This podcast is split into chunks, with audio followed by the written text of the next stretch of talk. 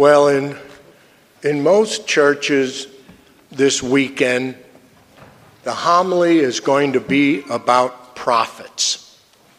Moses and the law's promise to, to raise up prophets like him, a promise that culminates ultimately in Christ. And our second reading from Paul's first letter to the Corinthians will be ignored. And why not? A married man is anxious about the things of the world, how he may please his wife. A married woman, on the other hand, is anxious about the things of the world and how she may please her husband. What priest is going to tackle that line? but Paul's letter contains some great advice for each one of us, whether we're married, single, a priest, our religious life. First Corinthians is the only one of Paul's letters that appears in all three cycles of ordinary time. So we read from it every year. More than any other of his letters, it focuses on everyday issues. So as we begin ordinary time each year, 1 Corinthians tells us what it means to live the Christian life day in and day out within the community that we call church. Today's reading from chapter 7 is Paul's response to questions that the Corinthians had sent to him in a letter questions that they had about whether to get married or stay single. Now, they were asking because, like Paul and all the early followers of Christ, they believed that Jesus would return in glory within the next few months. The whole world would come to an end and a new creation established. Well, his advice to the Corinthians at that particular time in history was keep it simple, keep it easy. Don't complicate your life with more responsibilities because the world's coming to an end. very practical advice. In fact, his advice is summed up in that opening sentence I should like you to be free of anxiety. Paul eventually recommends to the Corinthians do not enter into marriage. It's only a recommendation and it's not given because Paul thinks that there's anything wrong with marriage. Paul recommends celibacy because he believes it's easier, it involves less anxiety. We might have to ask Father Rojas if that's true.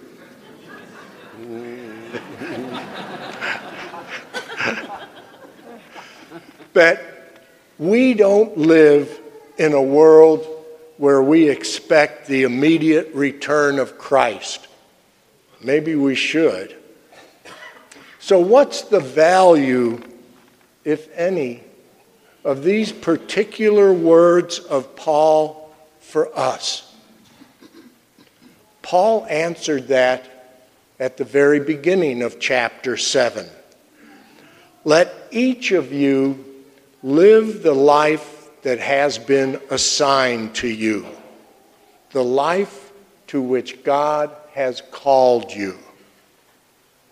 What Paul clearly believes and what the church teaches is that every person has a calling from God, a vocation, a vocation to build God's kingdom. Some do it through the married life, some do it by remaining single. But we all have a calling. So, whatever our state in life, there will be anxiety, difficult times, doubt, fear, frustration. So, how do we keep going? And just as importantly, how do we keep others going? At the end of the day, Christianity is all about a single phrase I've got your back. I've got your back. That really is our vocation to have each other's back.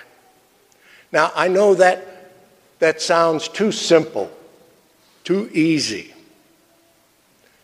But if you think about it, that's how God has dealt with us through all eternity. He's always had our back. I will be your God, and you will be my people.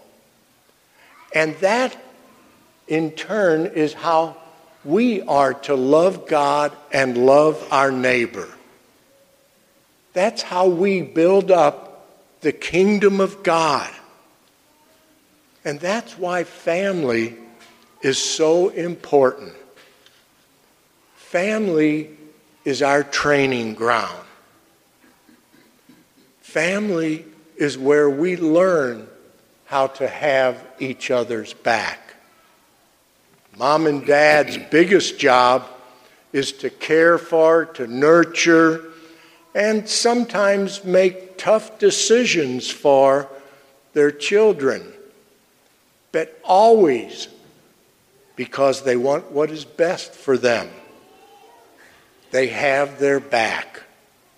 And children, when an older brother or sister puts their arm around a younger sibling, they're letting them know, I've got your back when that 17 year old brother asks his 15 year old sister, Who are you going out with? He's got her back. Now, mom and dad already asked her that question. I think that's why Christ came as an infant, as a baby, and as part of a family to show us the importance of family in learning how to love, how to have each other's back, how to care for each other. And then applying that lesson to the world. That's what saints do.